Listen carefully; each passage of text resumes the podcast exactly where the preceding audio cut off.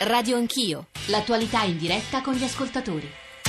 Sono le 9.07, facciamo il punto della situazione. Nella prima mezz'ora ci siamo occupati del giorno del ricordo e devo dire che sul giorno del ricordo stanno arrivando molte testimonianze, mail, analisi. Se volete riascoltare la eh, nostra prima parte di trasmissione, basta che andiate fra un po', appena finita la trasmissione faremo il podcast, insomma lo potrete riascoltare via podcast o streaming e continuare se volete il dialogo con noi attraverso i social network o con la mail radioanchio chiocciorai.it e non, non eh, vi preoccupate, il tema sarà continuare a essere affrontato da Radio 1, dai, dai giornali radio, anche perché poi alle 11 comincia una celebrazione alla Camera dei Deputati adesso, vi dicevamo all'inizio della trasmissione, vorremmo occuparci di una questione gigantesca di cui ci siamo occupati eh, eh, insomma, dispiace anche dirlo infinite volte in questa, in questa trasmissione, eh, spesso con speranza, una speranza che in queste ore, in questi giorni, in queste settimane, in questi mesi, io direi forse negli ultimi anni eh, sembra sempre più lontana. Il processo di pace israelo-palestinese ovviamente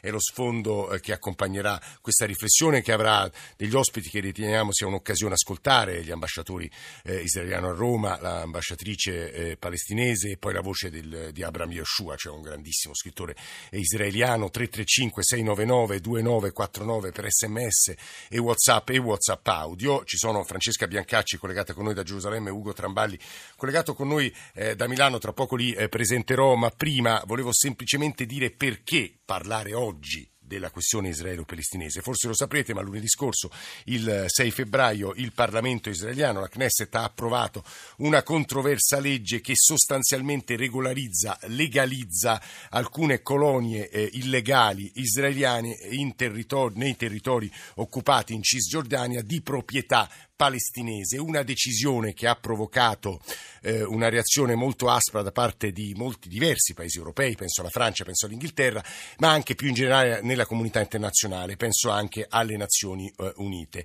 E in questi giorni però nei eh, territori, in, in, Medio Oriente, eh, so, è accaduto questo che sta provocando molte conseguenze, ma anche diversi fatti che possono avere anche qui effetti eh, purtroppo eh, bellicosi e mi riferisco ai razzi razzi sparati dal Sinai da sedicenti brigate legate all'ISIS, a eh, due palestinesi uccisi nelle ore scorse nei tunnel tra Gaza e Israele. Lo dico perché Francesca Biancacci, inviata del TG1, può riassumerci gli ultimi fatti, il clima che si respira in questo momento a Gerusalemme e nei territori, e per poi cominciare con le analisi con Ugo Tramballi. Francesca Biancacci, buongiorno buongiorno da Gerusalemme. È un clima direi di tensione, tensione crescente. Eh, è iniziato tutto lunedì, il giorno in cui si doveva votare appunto la legge, la legge in terza seduta era già stata approvata il 7 dicembre scorso, come sapete è condannata dalle, dalle Nazioni Unite. Eh, lunedì ehm, è iniziato eh, dopo diciamo, un anno relativamente tranquillo tra le due parti, tra eh, Israele e Palestina, è, è, riniziato il lancio di missili, il lancio di missili eh, da Gaza a, a, sì. verso Israele. Gaza denuncia la morte di due persone, eh, Israele nega di aver risposto a sedicenti attacchi e non è chiaro. Quello che preoccupa è eh, che il braccio armato di Hamas eh, ha diffuso per esempio nei giorni scorsi un video un cartone animato abbastanza preoccupante, si minaccia, eh, si minaccia eh, di bombardare le città israeliane, si minaccia eh, di uccidere qualsiasi soldato che entri nella striscia di Gaza, si minaccia di attaccare i coloni in Cisgiordania. Sì. Eh, Francesca, eh, io, Francesca Biaccacci, inviata del, del, TG1, che sta riassumendo e aggiungendo dei particolari dal territorio, cioè dai, da, avendo, eh, avendo, visto con i suoi occhi quello che sta accadendo e leggendo la stampa israeliana perché si trova a Gerusalemme, e considerazioni, osservazioni, eh, sguardi che ci permettono eh, di provare a dare ordine a quello che sta accadendo con un giornalista, un collega, un inviato che in questi anni ci ha raccontato i conflitti israelo-palestinesi, Ugo Tramballi.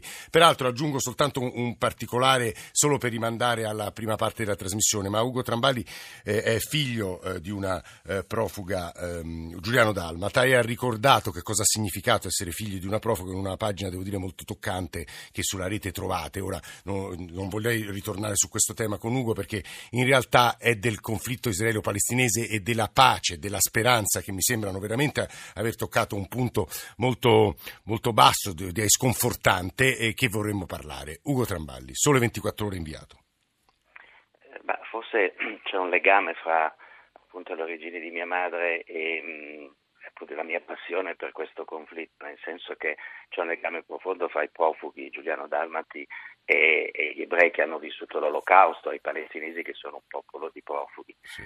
Ehm, a proposito, tornando nello specifico, come tu mi chiedevi, ehm, sì, certo, c'è un aumento di violenza ed è molto normale, nel senso, mi spiego, eh, ha a che vedere col, con la mancanza di prospettive diverse, di prospettive negoziali, di prospettive di pace. È sempre stato così nel conflitto israelo-palestinese, anzi, spesso è stato così anche quando il negoziato funzionava, nel senso che in un senso o nell'altro Hamas ha sempre cercato comunque di interrompere il processo di pace, ma proprio per questo Israele avrebbe dovuto, e soprattutto i governi, quelli di Bibi Netanyahu, che oramai governa da molto tempo, avrebbero dovuto in qualche modo premiare i palestinesi buoni che ci sono, perché a Ramallah il governo dell'autorità palestinese ha ripetutamente riconosciuto il diritto di esistere di Israele a partire dagli accordi di Oslo 1993, perché in questa vicenda bisogna sempre andare indietro. Io sono andato indietro anche poco, di soli vent'anni, ma normalmente quando si parla di questo conflitto si va indietro di secoli. Shimon Peres quando perse le elezioni con, mm, con Bibi Netanyahu ricordò che aveva vinto eh, la storia e non aveva vinto il presente, perché appunto si torna indietro sempre fino alla Bibbia e al Corano. E quindi gli israeliani non hanno mai voluto premiare i palestinesi buoni, quelli che vogliono l'accordo di pace. Non premiando i palestinesi buoni, non, non riconoscendo, non dimostrando al popolo palestinese che sicuramente detesta gli israeliani, eh, non dimostrando ai palestinesi buoni che essendo buoni e accettando la pace ci sono dei vantaggi, cioè c'è la prospettiva di uno Stato palestinese, cosa che invece oggi manca in continuazione ed è anche per questo che queste violenze continuano ad aumentare. Eh, Ugo, eh, credo che dobbiamo agli ascoltatori una spiegazione eh, sulla qualche, ecco, qualche dettaglio in più sulla legge approvata dalla Knesset, il cui iter peraltro non si è ancora concluso, come ci dirà tra poco l'ambasciatore israeliano. Tramballi. No, non solo, vorrei subito anticipare che probabilmente come sta succedendo negli Stati Uniti di Trump, anche in Israele la Corte Suprema probabilmente fermerà questa legge che è anticostituzionale se Israele è una democrazia.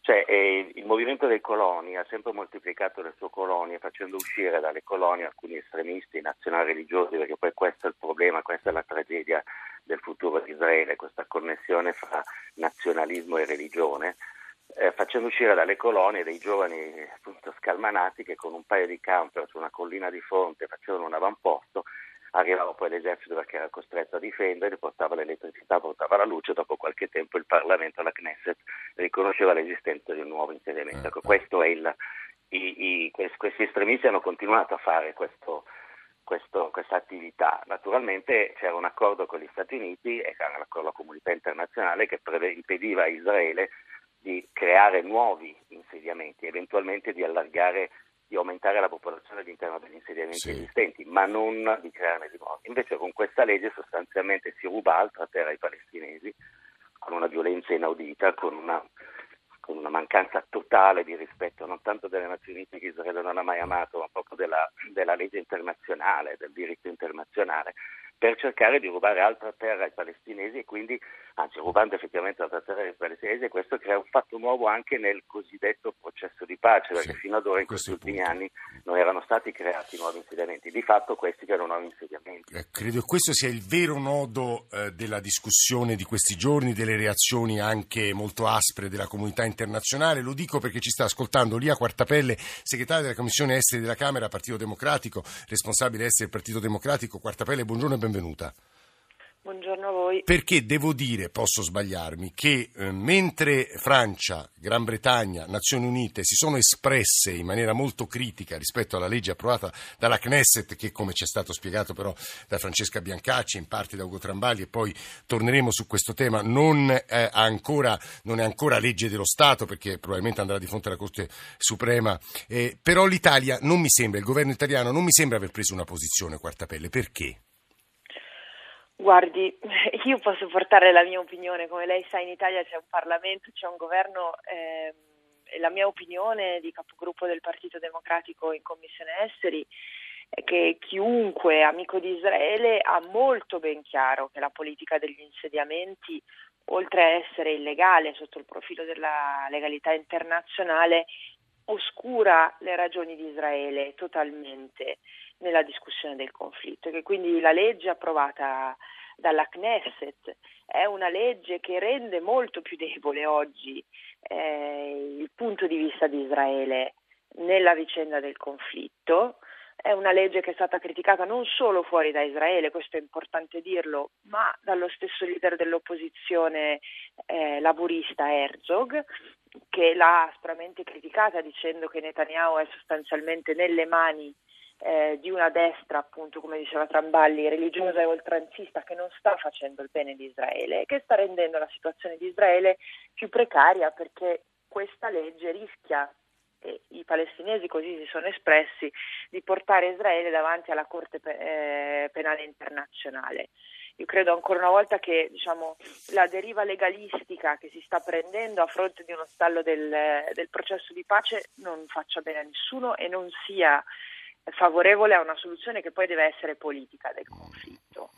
Tutto questo avviene nel momento in cui c'è un'amministrazione americana che ha dato dei segni forti di un unilateralismo in un mondo dove serve invece più capacità di cooperazione e capacità di mettere i vari attori intorno al tavolo, quindi non essere tifosi di una parte o dell'altra, ma provare a tenere una posizione equilibrata. E quindi questa è una conseguenza anche, a mio giudizio, di alcune affermazioni un po' a slogan, un po' avventate, molto eh, di, da prima pagina dell'amministrazione Trump e dello stesso Ricordiamo Trump. che il 15 febbraio si incontreranno Netanyahu e Trump alla Casa Bianca. Era lì a Quartapelle, eh, segretario della Commissione Esteri della Camera, Partito, alla Camera Partito Democratico. Se vuole restare qualche altro minuto con noi è benvenuta. Nel frattempo io saluto eh, Maya Al-Kaila, ambasciatrice dello Stato di Palestina, rappresentante permanente presso le agenzie delle Nazioni Unite FAO, IFAD e WFP. Eh, ambasciatrice Al-Kaila, buongiorno e benvenuta a Radio Anch'io.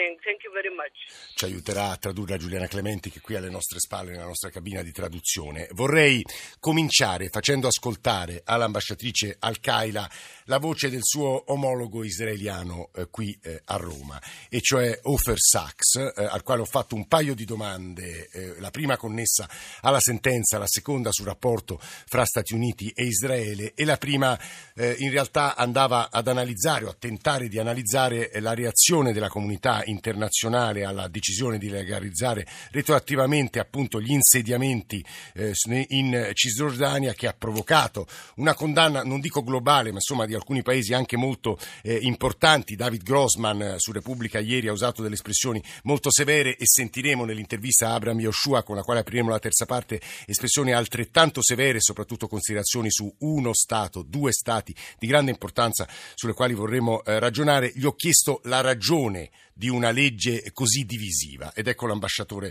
Sachs cosa ci ha risposto.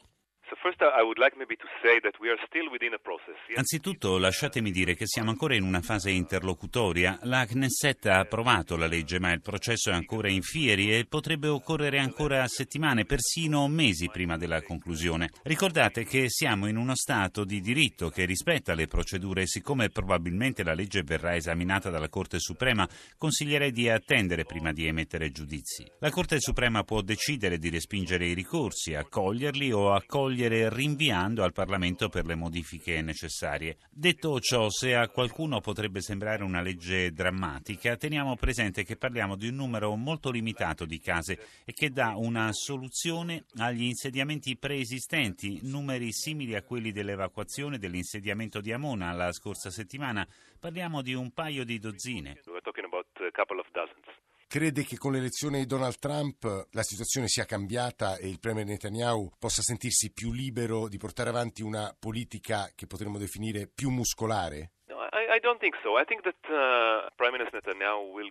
Non credo, penso che l'incontro alla Casa Bianca del 15 febbraio sarà molto importante per entrambi e molto probabilmente darà al primo ministro Netanyahu la possibilità di presentare le complessità e le sfide della regione, incluso il conflitto israelo-palestinese, ma non solo quello. La prospettiva sarà più ampia, dalla Siria al Libano, all'Iran. Think that uh, they will discuss also the wider perspective of the Middle East that goes, you know, all the way from uh, from Syria, Lebanon, all the way to Iran and, and beyond. Ambasciatrice Al-Qaeda, ambasciatrice dello Stato di Palestina, capisce un po' l'italiano, ma eh, Giuliana Clementi le ha comunque tradotto in inglese. Eh, il, ehm, le due risposte che l'ambasciatore israeliano eh, ci ha dato, mi sembra che due punti meritino la sua attenzione. Al-Qaeda, ovviamente partirei, se crede, da un suo commento sulla legge della Knesset sugli insediamenti legalizzati. Dice l'ambasciatore, attenzione, siamo uno Stato di diritto, aspettiamo ancora, perché la Corte potrebbe bocciare o rinviare con eh, modifiche, oppu- e poi, secondo punto, si tratta di poche case. Ambasciatrice Al-Qaeda. Uh, innanzitutto vorrei eh, fare un commento riguardo a quello che lei ha detto nella, nell'introduzione.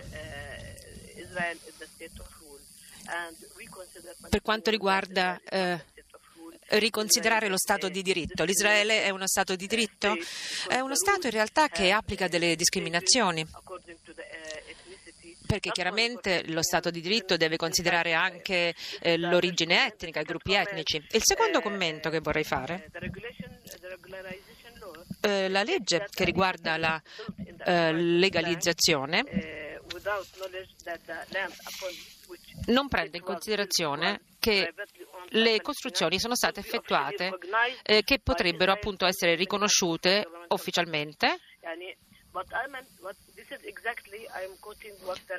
Ma voglio dire esattamente quello che eh, dice la legge. Il mio commento è che in nessun modo i palestinesi possono accettare questa legge sulla regolarizzazione che è stata votata alla Knesset e purtroppo la Knesset che rappresenta eh, la società israeliana che eh, va verso, c'è questa deriva verso l'estrema destra, verso eh, un atteggiamento oltranzista e quindi la legge sulla legalizzazione per quanto riguarda anche la Cisgiordania de, quello deve essere considerato un territorio palestinese.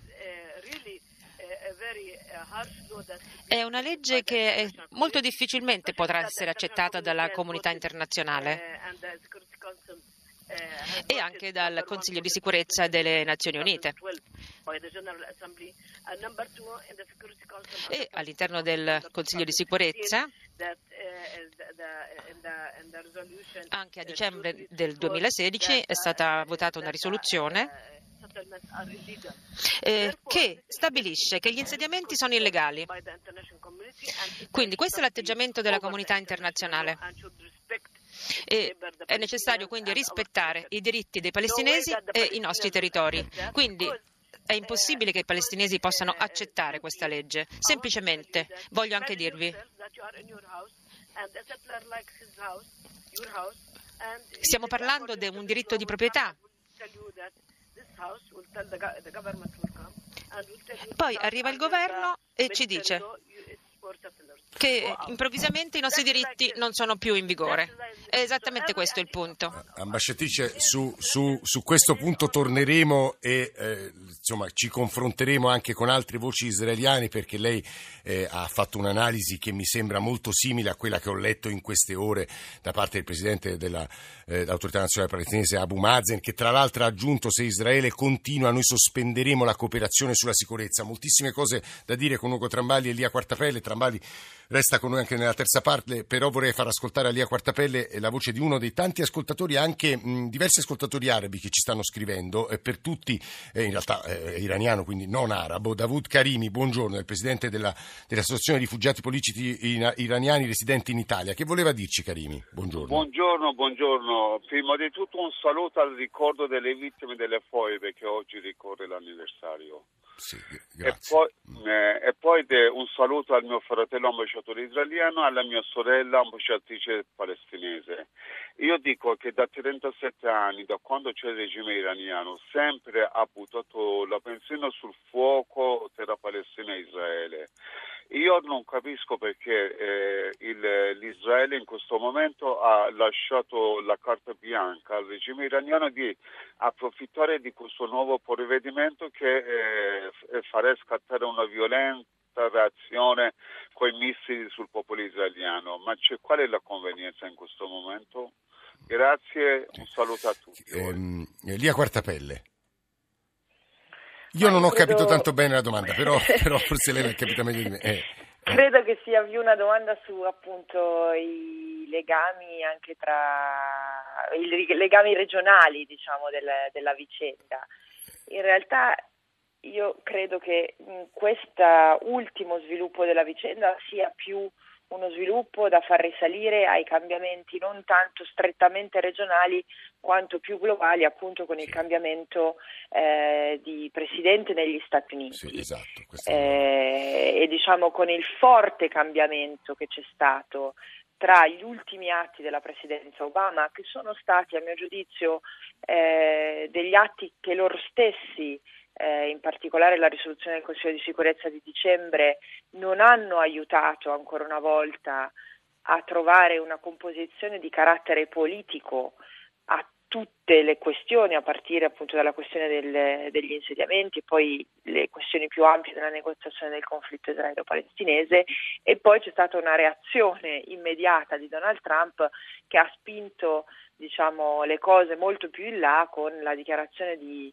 eh, di spostare l'ambasciata da Tel Aviv a Gerusalemme. Il conflitto israelo-palestinese anche per lo stato di stallo e quindi per il tentativo di trovare una soluzione più sul piano della legalità internazionale che una soluzione poi eh, tra le due parti, ehm, è- si trova in una situazione molto pericolosa.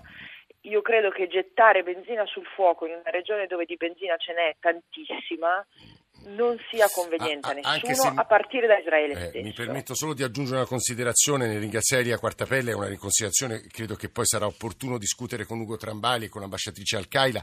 E eh, Donald Trump in queste prime settimane di, di mandato eh, non, eh, spesso ha rettificato delle affermazioni molto che la stampa americana ha definito delle bravate. Penso alla telefonata di stamattina con Xi, cioè il presidente cinese, in cui ha rivisto il giudizio sulle due Cine o la Cina unica in relazione a Taiwan, ma penso anche alla questione israelo-palestinese, dopo dichiarazioni abbastanza muscolari all'inizio, poi ha detto nuovi insediamenti non aiuterebbero, quindi in parte rivede, ha rivisto il giudizio iniziale, ma su questo ovviamente Ugo Trambali sarà molto più chiaro di me. 335 699 2949 torniamo assieme a cominciare dall'intervista ad Abraham Yeshua.